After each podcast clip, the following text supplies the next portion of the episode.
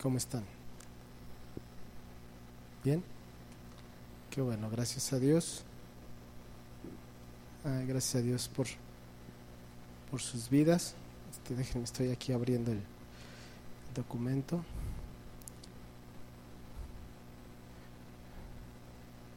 Ok.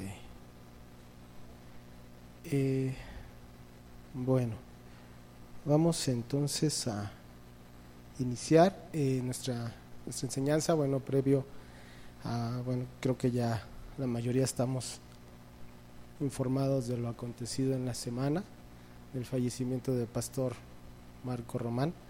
el miércoles nos dieron la, la noticia.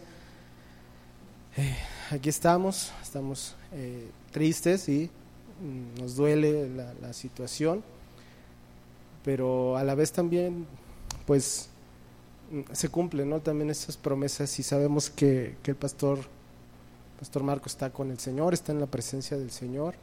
Todos, todos algún día tenemos, vamos a estar allá con Él. Eso espero que todos hayamos rendido nuestra vida, andemos, hayamos entregado todo nuestro ser a, a, Dios para que podamos estar un día ya con Él en la, en la eternidad.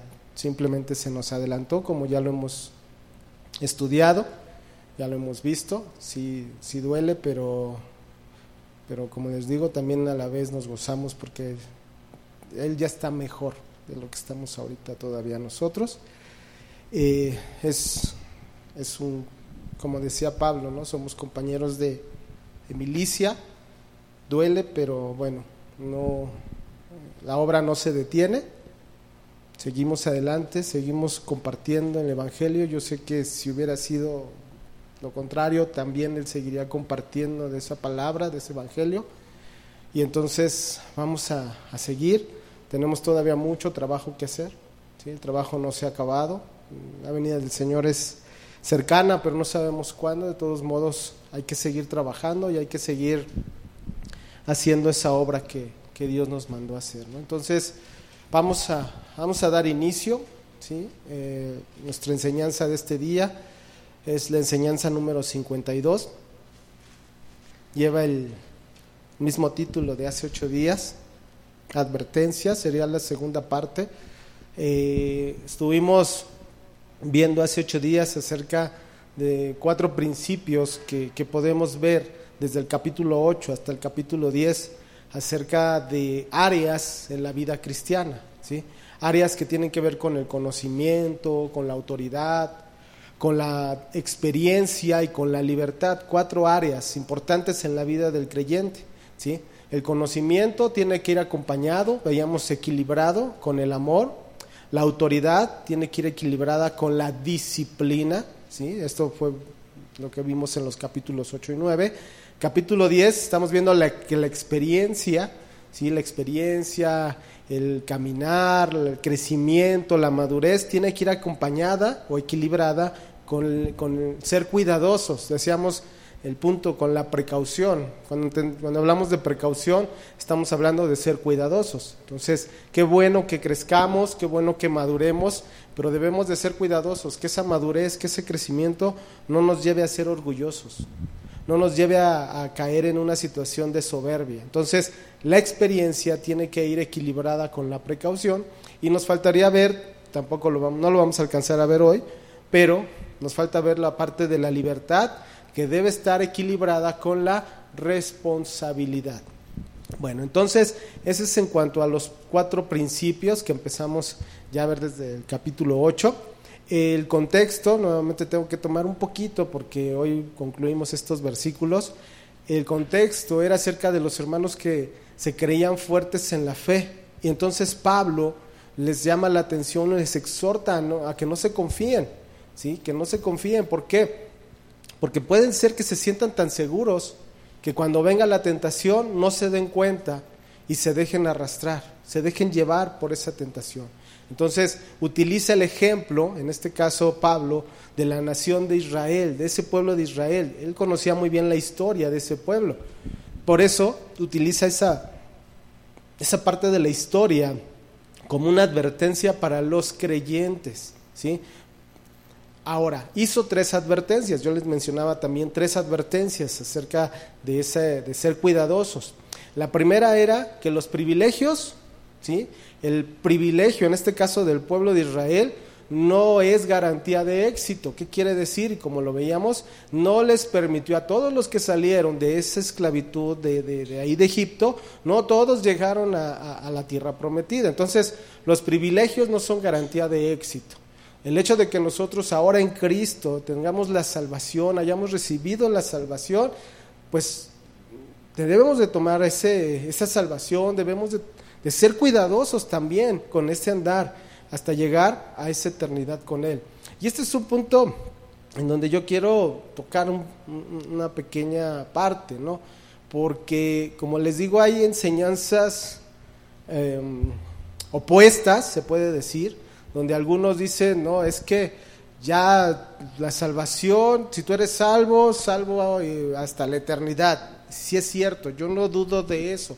Yo no dudo de las promesas de Dios. Yo no pongo en tela de juicio la salvación que hemos recibido en Cristo, ¿sí? Yo no lo pongo en, en tela de juicio.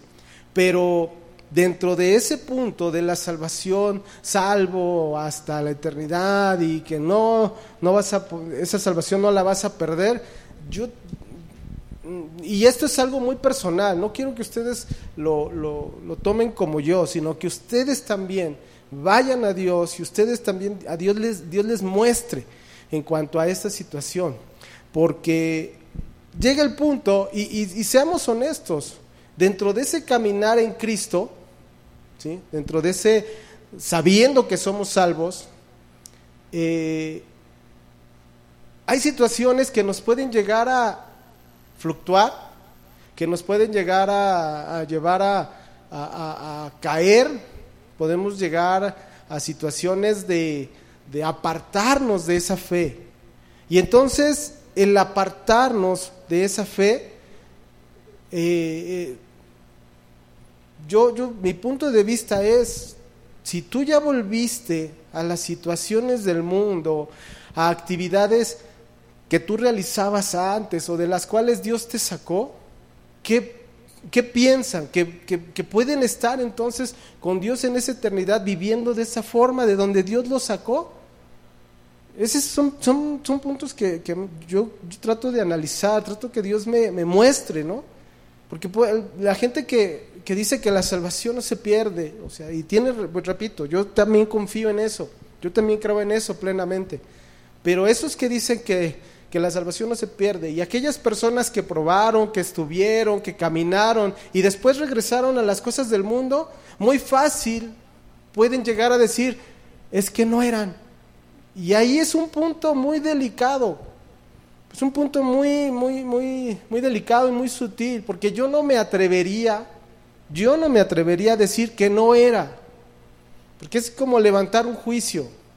Entonces yo no puedo decir así con esa mm, con esa tranquilidad, con esa confianza, decir, ah, es que no era, por eso estuvo y probó, pero, pero se regresó.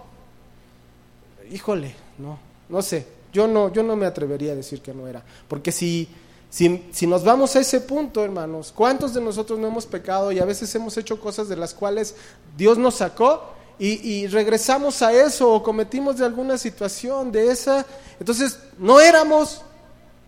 Entonces no eras. Si llegaste a, tocar cosas de las que donde Dios te sacó, si llegaste a, a resbalar con cosas de donde Dios te sacó, entonces no eras. Y alguien me va a decir, ¿y usted cómo sabe o qué? No, la verdad, yo, y repito, no me atrevo a decir que no. Entonces, ¿cuántos hemos tropezado? ¿Cuántos hemos caído? ¿Cuántos hemos regresado a cosas de, las, de las pasadas y entonces no éramos? Por eso es algo tan sutil, algo tan delicado, es una línea muy delgada, hermanos, y, muy, y muy peligrosa. Hasta eso también es muy peligrosa. ¿Por qué? Porque entonces llegar al punto de decir, no, pues entonces no era, pues entonces me regreso al mundo. Si de plano no era, pues entonces todo el esfuerzo que hice, todo lo que caminé, todo lo que, pensando que uno fue el que lo hizo, pues entonces no era, entonces nunca cambié, entonces pues me regreso, sigo haciendo, sigo haciendo las cosas de antes. Entonces, ese, esa línea tan delgada nos puede llegar hasta fluctuar, nos puede llegar hasta, hasta que pensemos que, que, la salvación nunca la tuvimos, que Cristo nunca fue real en nuestra vida. Y eso es delicado, eso es un punto muy delicado. Porque Dios, cuando hace una obra, la hace completa, ¿estamos de acuerdo? Cuando Dios regenera, lo regenera completo, pero la carne, estamos todavía en la carne y la carne se inclina al pecado. Eso es algo que también la Biblia lo dice. Entonces es muy arriesgado decir, es que no eras. Por eso, y la advertencia, las advertencias sirven para qué? Para que no descuidemos, ¿sí o no? Para que no toquemos, para que no tentemos, para que, si no, ¿para qué me traes advertencias si al final de cuentas ya soy salvo? Y no importa lo que haga, pues ya soy salvo. Entonces, ¿para qué son las advertencias en la Biblia? ¿Por qué nos pone el ejemplo?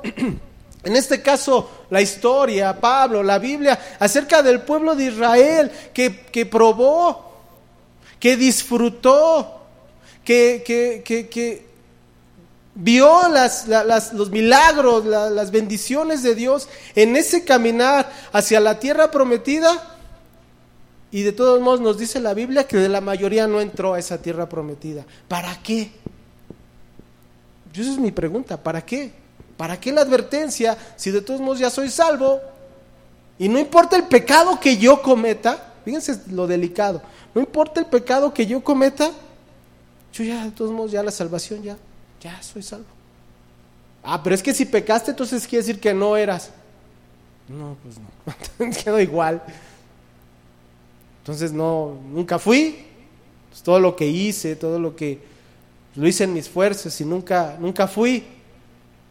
Mejor tropecé una vez, una vez caí y una vez y no me he podido levantar. No, pues es que no eras. Válgame Dios, no. Es algo delicado.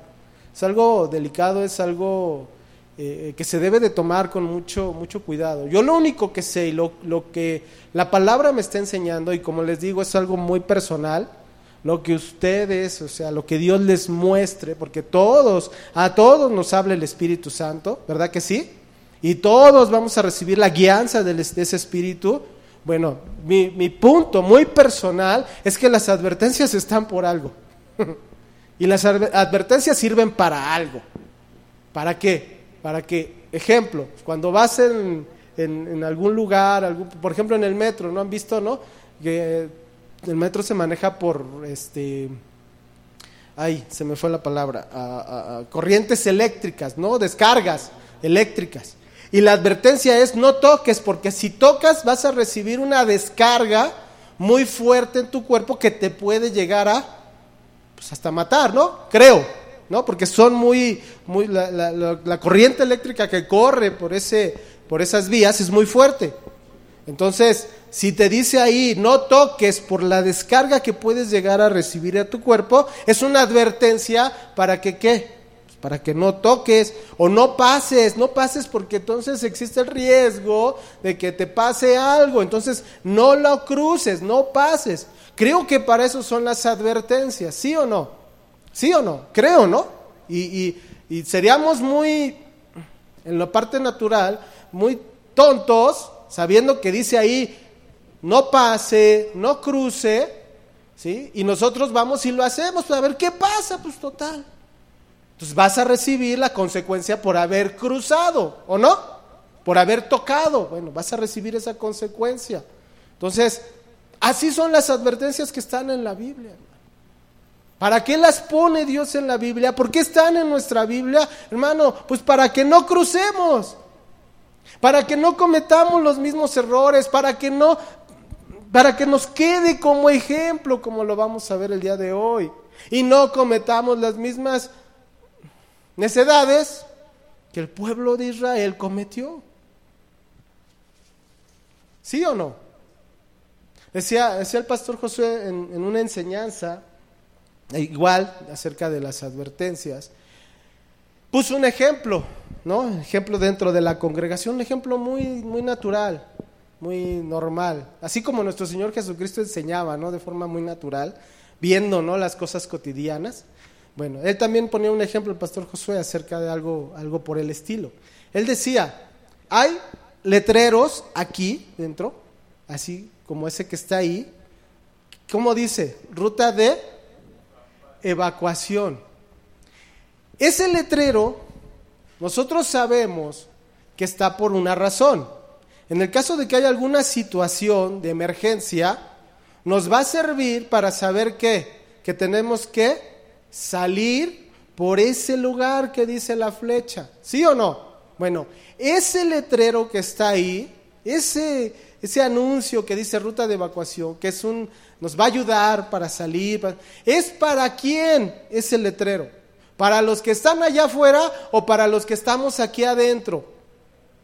No les va a servir a los que están allá afuera porque ellos no ni siquiera saben, ni siquiera conocen de ese letrero. ¿Sí o no? Ese letrero está puesto para los que estamos adentro. A los de afuera no les sirve. A los de adentro sí. Es lo mismo, hermano. Las advertencias que están en la Biblia les sirven, son beneficiosas, les van a ayudar a los que están dentro, no a los que están afuera. A los que están afuera la, la pueden leer y no les va a interesar ni les va a importar. ¿Estamos? Las advertencias es para los que están dentro, para los que están en Cristo. ¿Para qué? Para que no cometan los mismos errores como los cometió el pueblo de Israel. ¿Sí me explico? Entonces, para eso son las advertencias, hermanos. Si, si al final de cuentas salvo y salvo para siempre, pues ¿para qué pongo advertencias? Mejor que me ponga puras cosas de amor, amor, amor, amor, y así me la llevo hasta que venga Cristo. Pero son las advertencias, hermano, porque las necesitamos para no cometer los mismos errores que cometió el pueblo, el pueblo de Israel. Dice que Pablo hablaba acerca del dominio propio, terminamos con el capítulo 9, acerca del dominio propio, como un corredor, como alguien que lucha, se abstiene para no caer. Y, dice, y nos pone el ejemplo del pueblo de Israel, que en lugar de caminar en ese dominio propio, se, se tiraron o se entregaron a satisfacer sus apetitos. Y entonces se volvieron descuidados. Y el ser descuidado, ojo, provocó disciplina de parte de Dios, ¿sí o no? Provocó disciplina y llegó hasta el punto de que muchos quedaron descalificados y muchos quedaron reprobados. Entonces la advertencia para nosotros es la misma. Si nosotros estamos descuidándonos y nosotros estamos llevando a satisfacer nuestra carne, las cosas del mundo, en los apetitos mundanos, hermano, vamos a recibir disciplina, ¿sí o no? Y no solamente la disciplina, sino la misma advertencia, podemos quedar reprobados. El ejemplo del que corre, el fin es llegar a la meta, ¿o no? Pero si no se prepara, pero si no está, no está constantemente en un entrenamiento, no vas ni siquiera a llegar a la meta, ¿o no? ¿Sí o no? Ni siquiera la meta. Es lo mismo, hermanos. Queremos, nosotros tenemos la seguridad y tenemos la esperanza y tenemos la promesa de parte de Dios de una vida eterna con Él, ¿sí o no? Y la promesa de Dios es firme. Y la promesa de que vamos a estar con Él, que viene de Dios, es real. El problema es del que corre. No es el que puso la promesa, porque la promesa ahí está. Pero el problema es el que corre, el problema es el, que está en ese camino.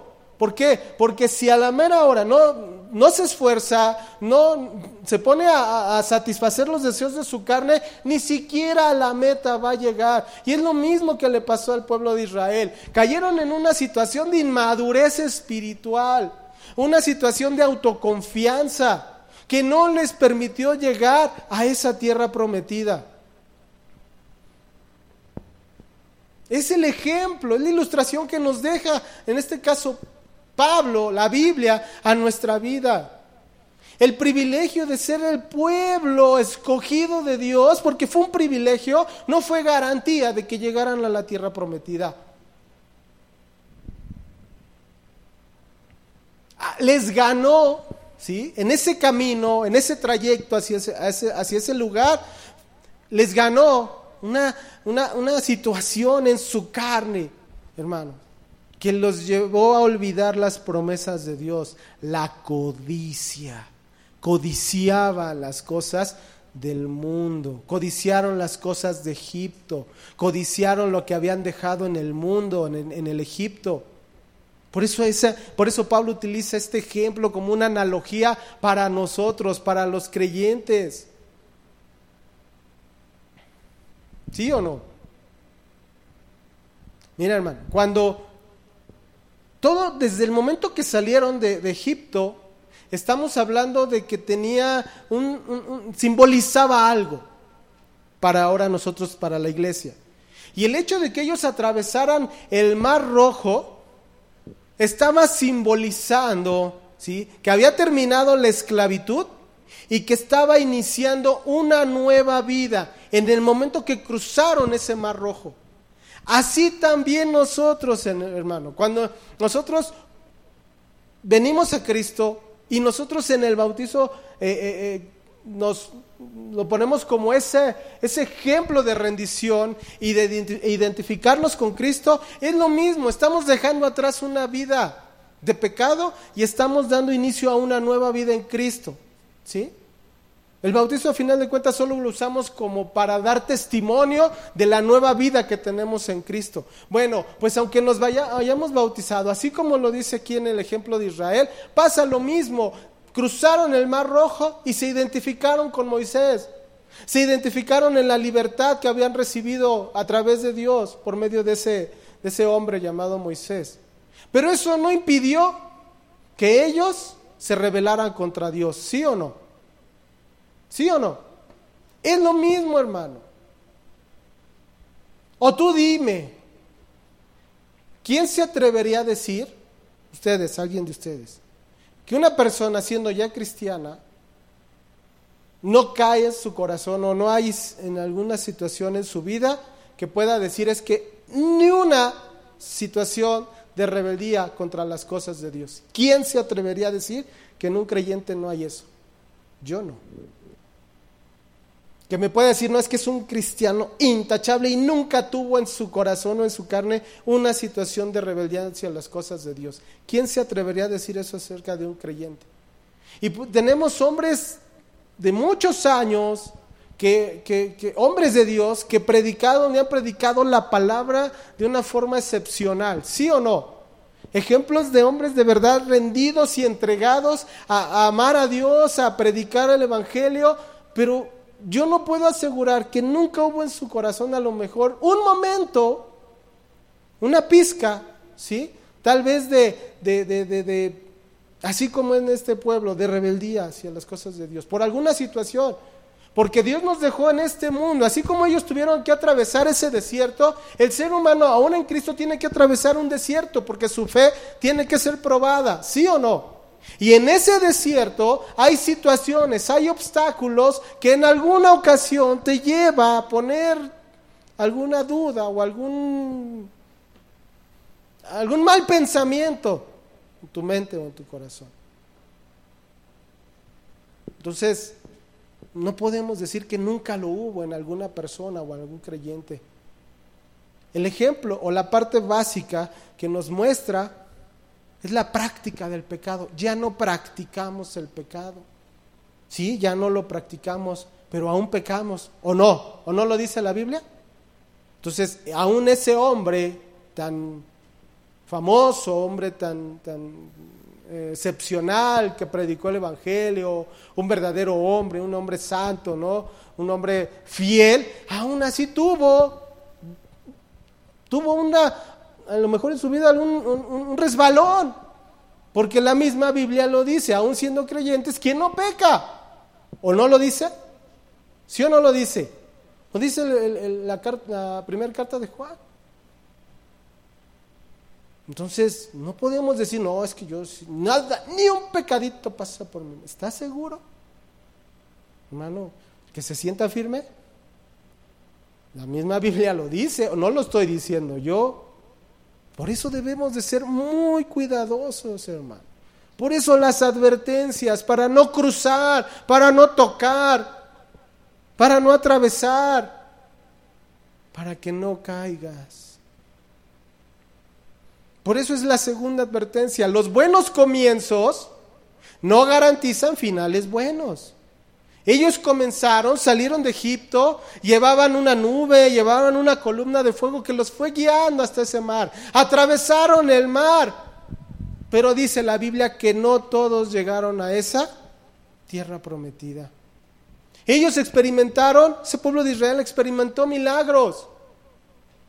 Pero fracasaron muchos de ellos, porque en ese trayecto, en ese desierto hacia esa tierra prometida, fueron tentados y cedieron ellos a la tentación. Por eso el, el letrero de precaución. Por eso el letrero, cuidado, advertencia, hermano, para que no te confíes. En nuestro andar cristiano, hermano, yo no me atrevería a decir que nunca vamos a sufrir tentaciones y que nunca vamos a fracasar. Yo no me atrevería. Es muy delicado decir eso, porque entonces caminaríamos muy confiados y cuando venga la tentación o cuando venga el obstáculo, podemos tropezar como tropezó el pueblo de Israel. Por eso Pablo, vamos a nuestra Biblia, al primer carta a los Corintios, capítulo 10, versículo 5.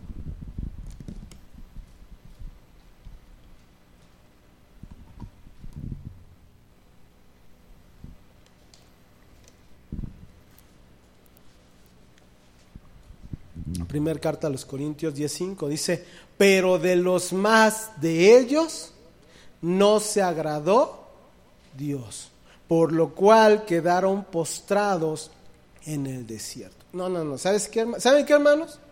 ¿Tienen su pluma? Ráyenle ese versículo, ráyenlo, porque al final de cuentas nosotros estamos en la salvación, somos salvos y ya no pasa nada, vamos a ser salvos hasta que estemos allá. ¿Seguros? Hermano, este versículo está por algo. Este versículo nos advierte algo.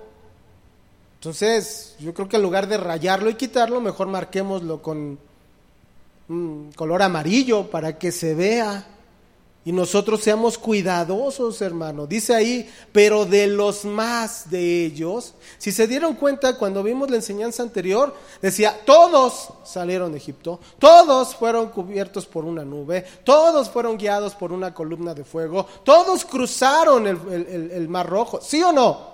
¿Sí lo vimos? Bueno, pues de esos todos, dice, de los más, cuando habla de los más, dice que es la mayor cantidad o la mayor porción. No se agradó Dios. Cuando dice que no se agradó, se refiere a que no fueron aprobados por Dios. Hermano, la advertencia es para que al final no lleguemos a su presencia y nos diga reprobado. ¿Sí o no? Dice, no ¿sí? Se agradó, no fueron aprobados, no, hubo, no, hubo esa complacencia de parte de Dios hacia esa vida. Porque esa vida, en lugar de mostrar verdaderamente esa libertad que había recibido en Cristo, en lugar de eso, pues todavía vivió en su carnita, en sus deseos pecaminosos en la idolatría, en la codicia de las cosas del mundo. Hermano, cualquier pecado en la vida, aún en la vida del creyente, tiene que ver con el mundo, hermano. Porque el mundo está apartado de las cosas de Dios, porque el mundo no quiere nada de Dios. Y cualquier cosa que tenga que ver contrario a la, a la palabra, a los principios de Dios, van a estar relacionados con el mundo. ¿Sí o no? Entonces, debemos de ser cuidadosos. Que el momento que yo, mi punto de vista también personal, en el momento que probemos o regresemos a probar alguna cosa del mundo, cuestionémonos nuestra, nuestra salvación. Pues sí, ¿no? Cuestiónate, a lo mejor no eres salvo. Y es la oportunidad para que te arrepientas entonces verdaderamente y te rindas a Cristo. Ah, pero si volviste a caer al siguiente día o dentro de un año, pues vuélvete a cuestionar porque pues a lo mejor no eres salvo. Y a lo mejor en cinco años o en diez años volviste a caer, pues vuélvete a cuestionar porque a lo mejor sigues sin ser salvo. Hermano, de verdad. Ellos iban hacia esa tierra prometida. Lo que les pedía a Dios era que obedecer sus mandamientos, ¿o no? Porque Él les dio los mandamientos para que pudieran vivir de acuerdo a, a, lo que Dios le agradaba. Si no, ¿para qué les dio los mandamientos? Si podían vivir como se les diera la gana y hasta llegar a la tierra prometida, ellos recibirían la promesa, ¿para qué les dio mandamientos? Los mandamientos era porque tenían que agradar a Dios en todo. Y Dios, muchas ocasiones, por su rebeldía, se vio forzado a castigarlos. Quedaron postrados, dice la Biblia. ¿Dejaron Egipto? ¿Sí o no? ¿Sí o no? Y en ese dejar Egipto, muchas veces Moisés les preguntó, ¿Están seguros que vamos a que están dispuestos a sí, lo que Dios nos diga lo vamos a hacer? Muchas veces se los preguntó y muchas veces ellos contestaron, "Sí, seguiremos a Dios." ¿Sí o no? Seremos fiel a Dios. Y en ese camino, en ese trayecto no cumplieron esa fidelidad. ¿O no? ¿O estoy equivocado? Sus corazones, hermanos, seguían en Egipto. ¿Probaron la libertad? Sí, la probaron, la saborearon, pero su corazón seguía en Egipto. Vamos al libro de Números, capítulo 14, versículos 1 en adelante. No los vamos a ver todos, vamos a ir viendo algunos nada más.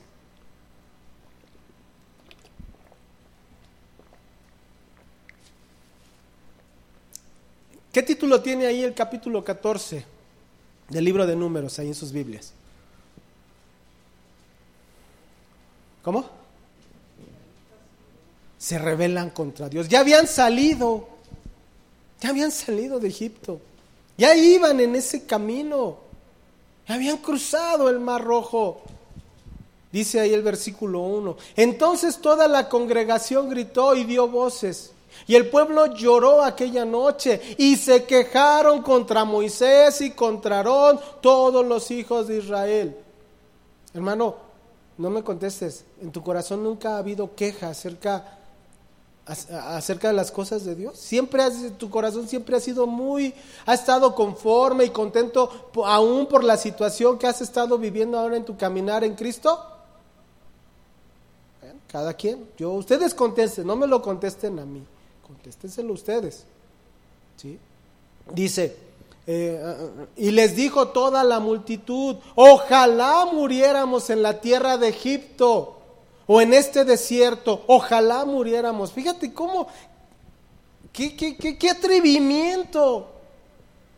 hasta decir ojalá muriéramos. ¿Sabes que Ojalá hubiera, vámonos, vamos a actualizarlo. ¿Cómo diría un cristiano en medio de alguna situación, algún problema? algún este obstáculo en este, en este caminar. ¿Cómo dirá, ay, ojalá, ojalá, ojalá yo hubiera disfrutado todavía de, ojalá hubiera ido con mis cuates, ojalá yo hubiera probado, ojalá. Es como si dijeran lo mismo. Ojalá me hubiera muerto todavía en Egipto, en el mundo. El problema no es que te mueras en el mundo, el problema es a dónde vas después de que te mueras. ¿Sí o no? ¿Sí o no, hermano? Versículo 7, vámonos hasta el 7, dice, y hablaron a toda la congregación de los hijos de Israel, diciendo, la tierra por donde pasamos para reconocerla es tierra en gran manera buena. Esto lo dijo Josué y Caleb cuando llegaron a, hasta esa tierra prometida. Versículo 8, si Jehová se agradare de nosotros, él nos llevará a esta tierra y nos la entregará, tierra que fluye leche y miel. A ver, ¿cuál es el punto en este versículo 8? Si Jehová qué? Se agradare. O sea, que lo que hicimos, lo que nosotros vivimos, lo que hacemos fuera algo agradable a los ojos de Dios. Pero cuántas veces nuestros actos, nuestras palabras, nuestros hechos son totalmente contrarios a lo que le agrada a Dios, ¿sí o no?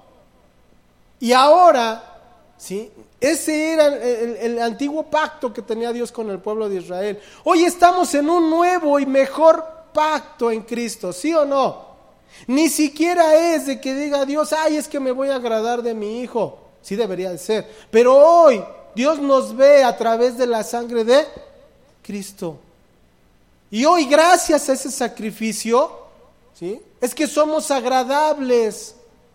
Gracias a Dios, somos agradables, pero no por nosotros, porque si fuera por nosotros, hermano, ¿quién sería agradable? Pero gracias al sacrificio de Cristo somos agradables a los ojos de Dios, no por nosotros. Vámonos hasta el versículo 11. Dice, y Jehová dijo a Moisés, ¿hasta cuándo me ha de irritar este pueblo? Ve las palabras. Me ha de irritar este pueblo. ¿Hasta cuándo no me creerán?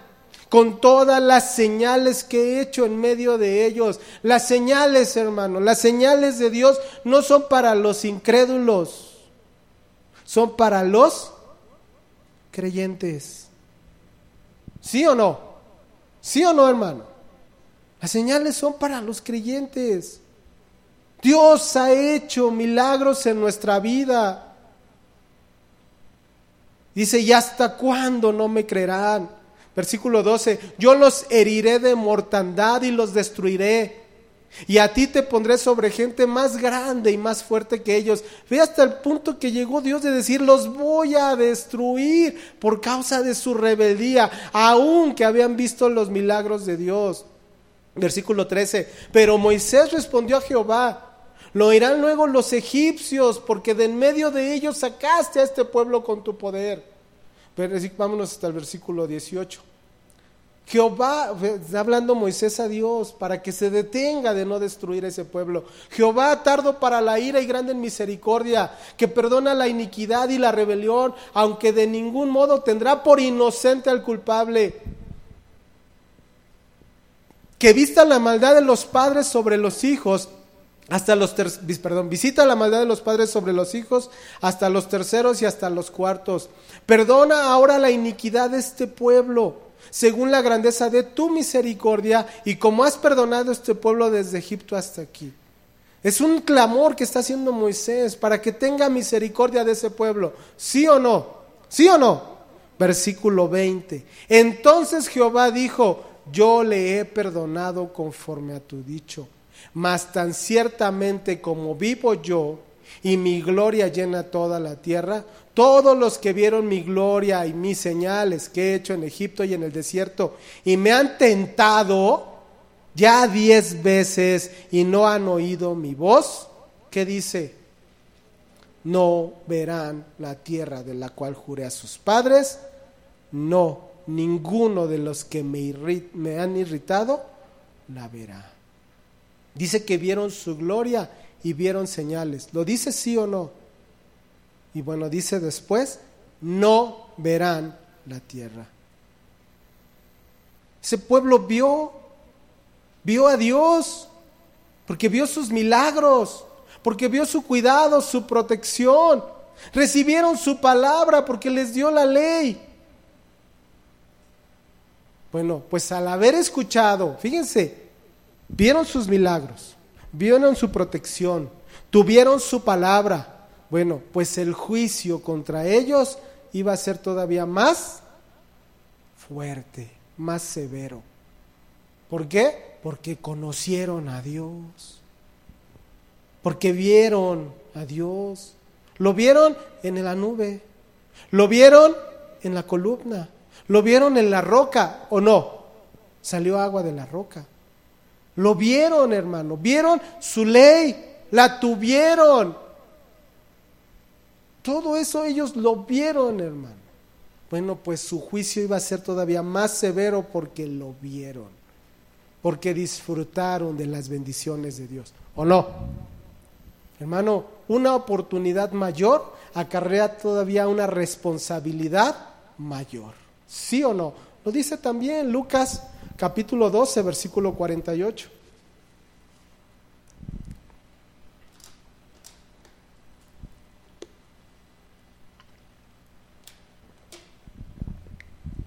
Lucas 12, 48. Dice ahí, ¿ya lo tienen? Ya. Mas el que sin conocerla hizo cosas dignas de azotes, será azotado poco. Porque todo aquel a quien se haya dado mucho, mucho se le demandará, y al que mucho se le haya confiado, más se le pedirá. A ver, hermano, yo te hago una pregunta. ¿Qué es mayor, la ley o la gracia? ¿Eh? La gracia, porque la gracia es todo. Entonces, ¿a quién se le va a demandar más? ¿A los que estuvieron bajo la ley o a los que estamos bajo la gracia? Entonces, hermano,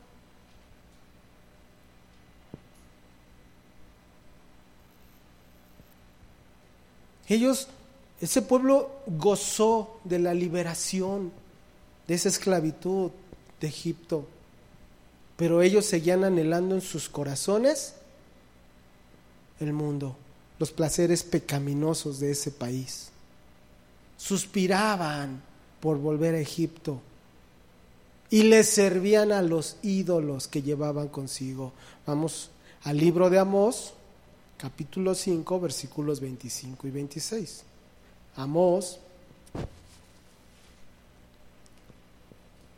capítulo 25, versículo, perdón, capítulo 5 versículos 25 y 26.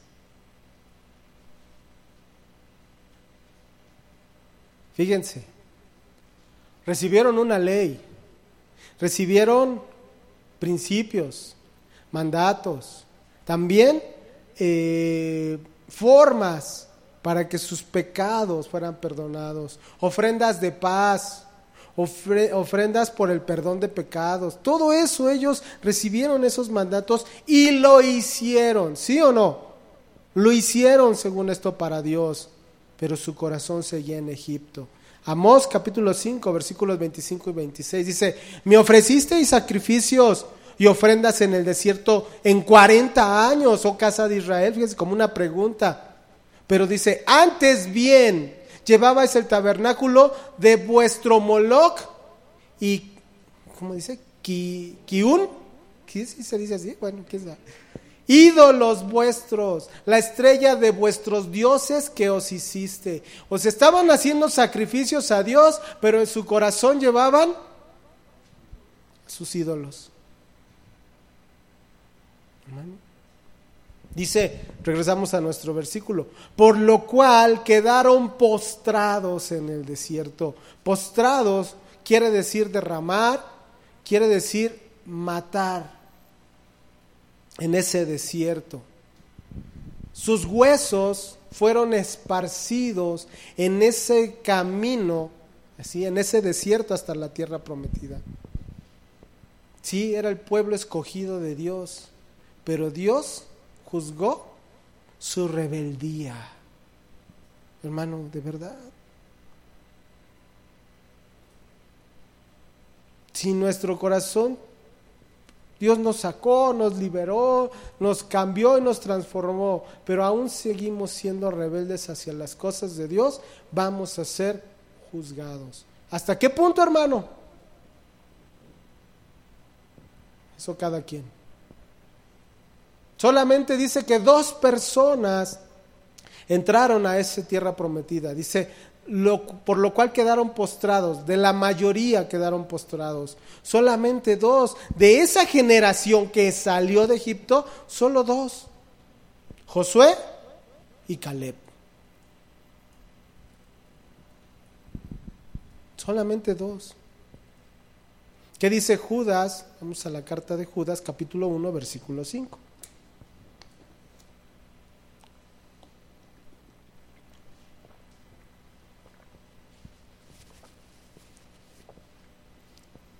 Judas 1.5 dice, mas quiero recordaros, fíjense que esto nuevamente lo utiliza aquí, la palabra. Ya lo vimos con Pablo, ¿no? Lo pone como ejemplo. Aquí cuando dice lo quiere recordar es también como un ejemplo, como una advertencia. Dice, mas quiero recordaros, ya que una vez lo habéis sabido, que el Señor, habiendo salvado al pueblo, sacándolo de Egipto, después que destruyó a los que no creyeron. Los, los, que verdaderamente le creyeron, los que verdaderamente llegaron hasta esa tierra prometida y reconocieron que era una tierra que fluía leche y miel, que no renegaron, vieron las bendiciones de Dios, pero de la mayoría que aunque probó, que aún recibió, que aún vio la presencia de Dios en ese camino, no cruzó a esa tierra prometida. Regresamos al libro de Números, capítulo 14, versículo 28 al 35. Números 14, versículo 28 al 35. Y aquí vemos lo que Dios decretó por causa de su rebeldía, por causa de su desobediencia, por causa de su codicia hacia las cosas del mundo. Números 14, versículos 28 al 35. Diles, vivo yo, dice Jehová, que según habéis hablado a mis oídos, así haré yo con vosotros. En este desierto caerán vuestros cuerpos, todo el número de los que fueron contados entre vosotros de veinte años arriba, los cuales han murmurado contra mí. Vosotros a la verdad no entraréis en la tierra, por lo cual alcé mi mano y juré que os haría habitar en ella, exceptuando a Caleb, hijo de Jefone, y a Josué, hijo de Nun pero a vuestros niños de los cuales dijisteis que sería por presa, yo los introduciré y ellos conocerán la tierra que vosotros despreciasteis.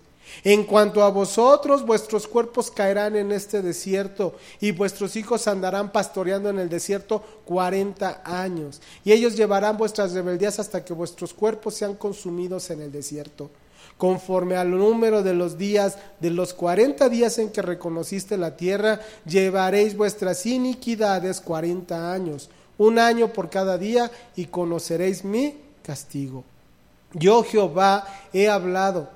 Así haré a toda esta multitud perversa que se ha juntado contra mí, en este desierto serán consumidos y ahí morirán.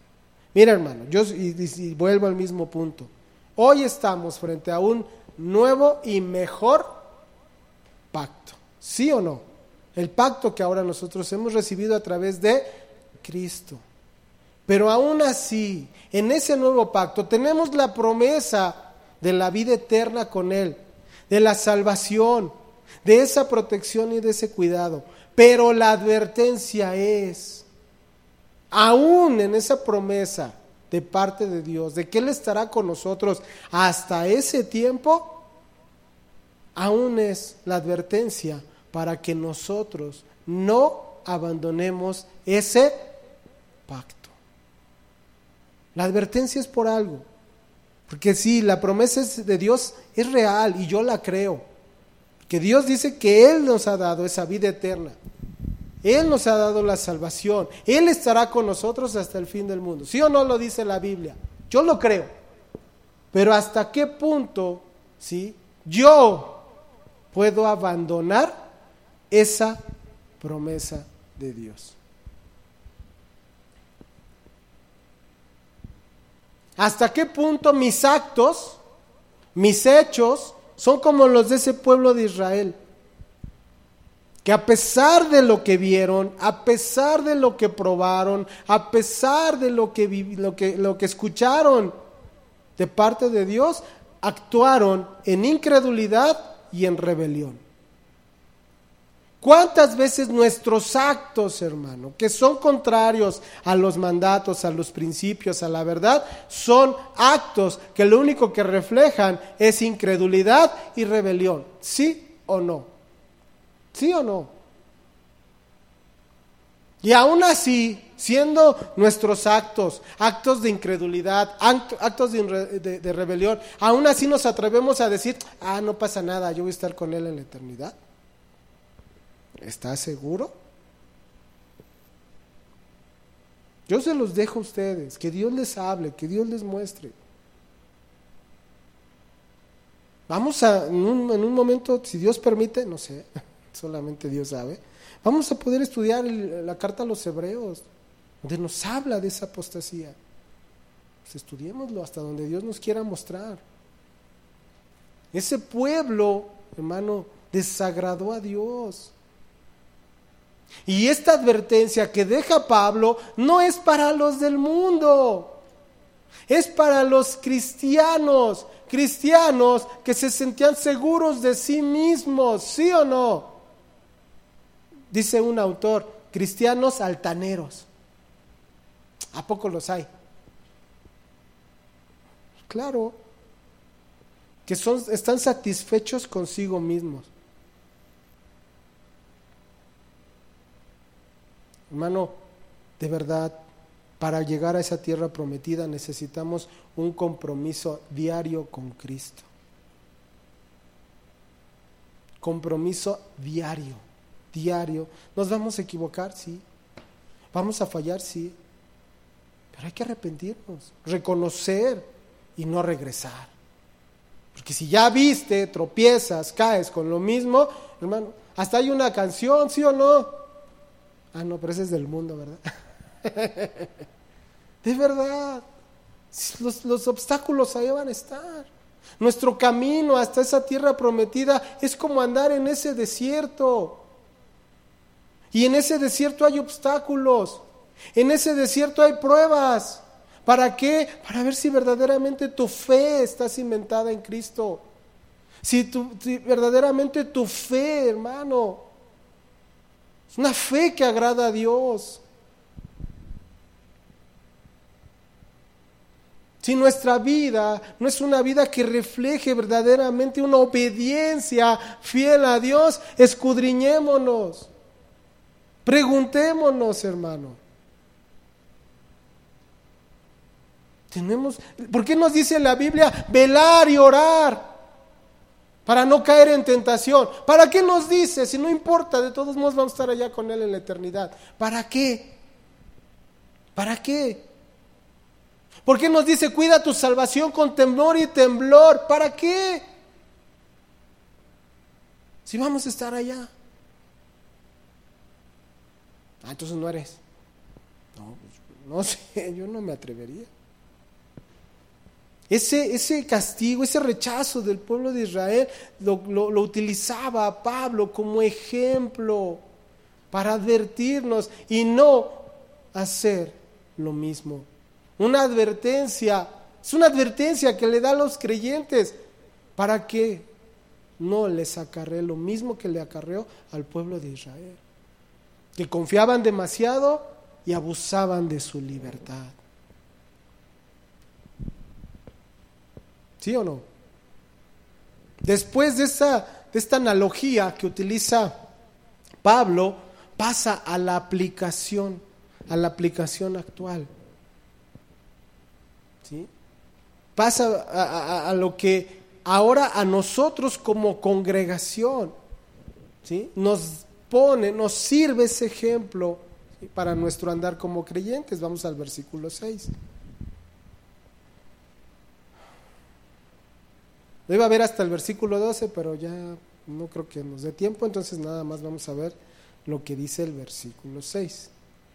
Dice, lo leo primero, mas estas cosas sucedieron como ejemplos. ¿Para quiénes? Para nosotros, para que no codiciemos cosas malas como ellos codiciaron. Estas cosas sucedieron. Esta palabra quiere decir que acontecieron, resultaron, fueron divulgadas, ¿sí? Como ejemplo. Ok. Esta palabra es importante. La palabra ejemplo.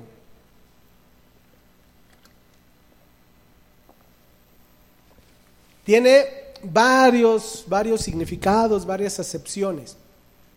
Fíjense, vamos a ver alguna que, nos acerque más a la realidad de, nuestra vida como creyentes.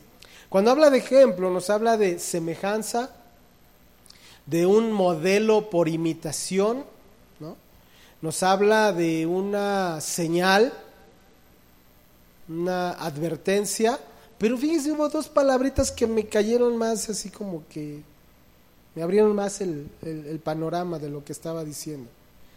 Un sello o una cicatriz. ¿Sí les ha pasado que, ah, no sé, en alguna situación se cayeron, se golpearon, se, se cortaron y después de que, bueno, sale sangre, ¿no? Es así como bien, bien, este, ay, ¿cómo se dice la palabra? Ah, bien alarmante, bien, ¿cómo? Aparatoso, ay, la sangre así escurriendo, ¿no?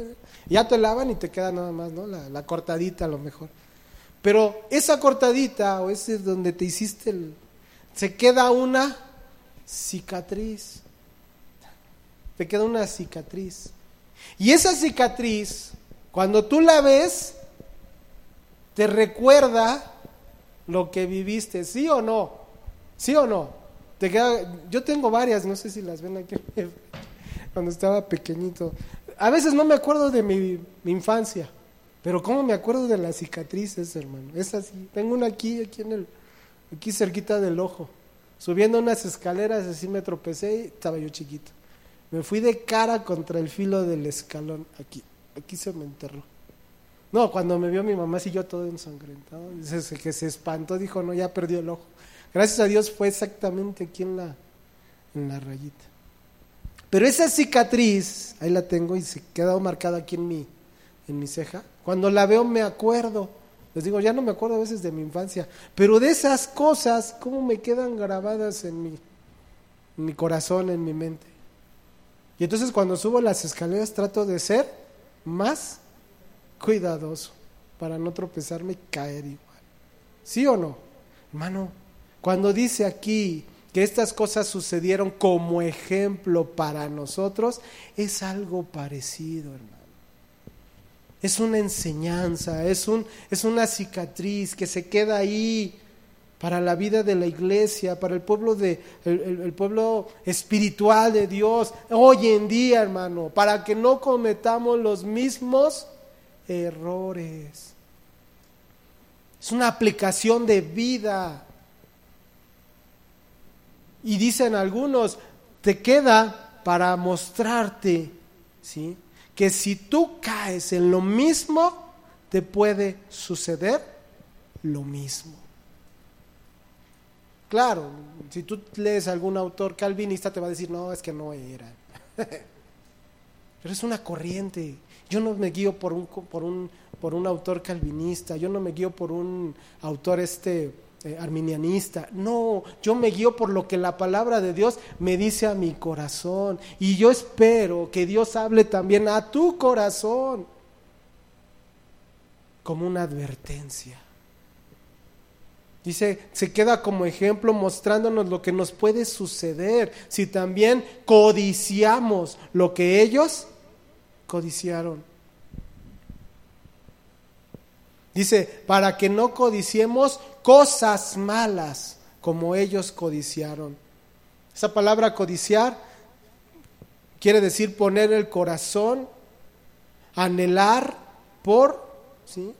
Pero cuando se refiere a esa codicia, puede ser a lo mejor por en un sentido positivo, ¿no?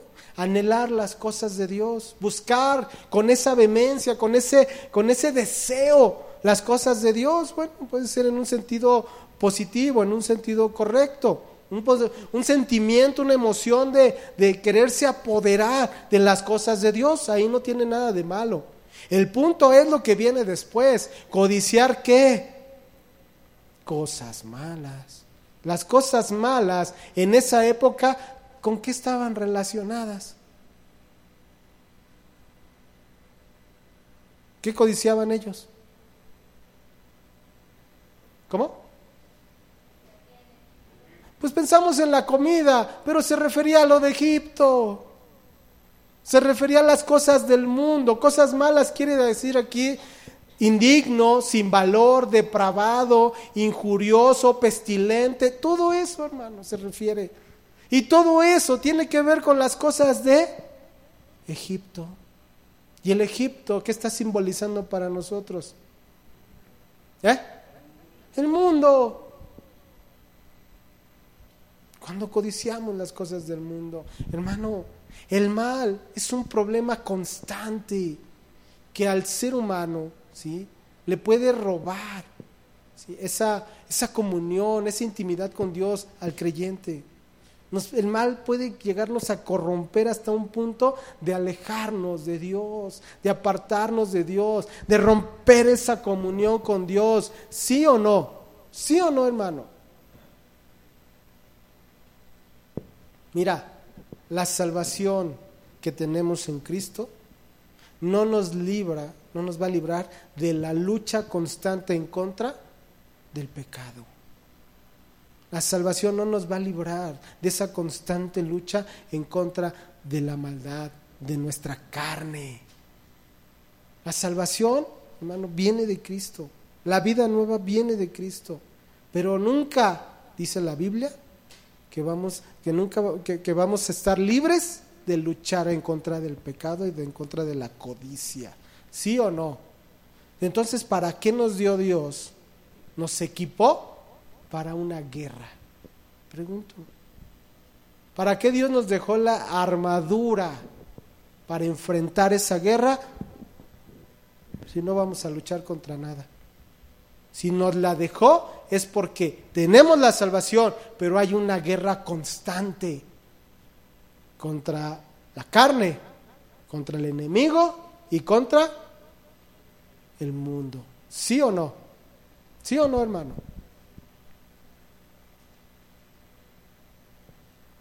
Por eso la llamada de atención, por eso la advertencia, huye de los deseos desordenados, de las cosas carnales.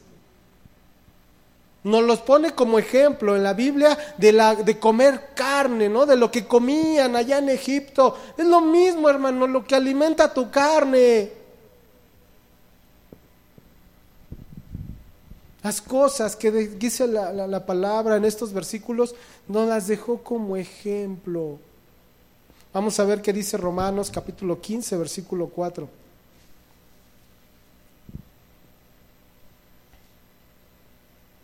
Romanos 15, 4.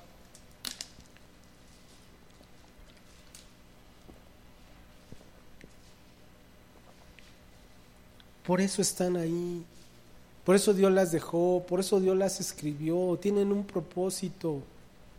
Dice Romanos 15:4, porque las cosas que se escribieron antes para nuestra enseñanza se escribieron a fin de que por la paciencia y la consolación de las escrituras tengamos que esperanza. Hermano, ¿quién de los que estamos aquí no queremos ser como esos dos que sí llegaron a esa tierra prometida. Como ese Josué o como ese Caleb. Tenemos que estar preparados, tenemos que estamos en una guerra constante. Estamos en una en una en un peligro constante hacia codiciar las cosas del antiguo Egipto las cosas del mundo. Que nuestro corazón desee las cosas que eran del mundo. Y así como el pueblo de Israel codició las cosas de Egipto, dice que de la mayoría ¿sí? no se agradó Dios. Entonces, la advertencia ahí está. Si la queremos tomar y la queremos aplicar a nuestra vida, ¿para qué? Para que podamos llegar a esa tierra prometida. Si la queremos ver simplemente como una historia, hermano, pues cada quien. Véanlo como una historia y no se preocupen, por el día de mañana vamos a estar allá con Él en la eternidad. Yo lo veo como una advertencia, no tocar, no cruces, no atravieses. ¿Por qué? Porque te puede pasar algo malo. ¿Sale? Vamos a orar. Bendito Señor, venimos a ti dándote honra, gloria, alabanza y dándote gracias, Señor, por esta palabra que tú nos has hablado, Señor palabra, Señor, tiene propósitos, propósitos eternos, tiene propósitos de vida, Señor. Y te damos gracias, Señor, porque tú la has dejado para nosotros, Señor, para que seamos cuidadosos, para que, Padre, eh, el día de mañana, cuando estemos en tu presencia, no digamos, es que nadie me dijo, es que nadie me advirtió. No, Señor, tu palabra ahí está, es viva, es eficaz.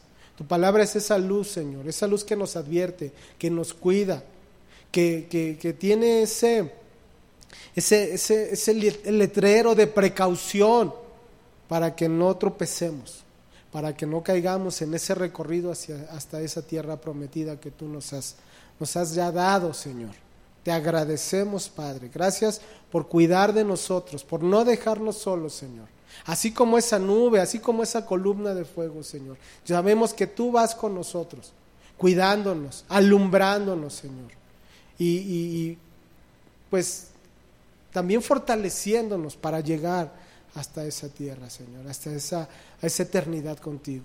Te agradecemos, Señor. Yo sé, Señor, yo sé que tus promesas son reales, tus promesas son verdaderas y yo las tomo, Señor, en esa en esa verdad, Señor, de que voy a estar contigo en esta eternidad, de que tu salvación es real, de que tu salvación, Señor, es en esa eternidad y te doy gracias, pero también sé mi responsabilidad, Señor mi responsabilidad de cuidarme, de estar atento, de no, de, no dormirme, Señor, en este camino, porque tú lo has dicho, velar y orar para no caer en la tentación. No quiero quedarme en el camino, Señor, quiero llegar hasta esa meta. Y te doy gracias, Señor. Gracias por tu advertencia que has dado a mi vida. Recibe la honra y la gloria, solo tú, en el nombre de Cristo Jesús. Amén y amén.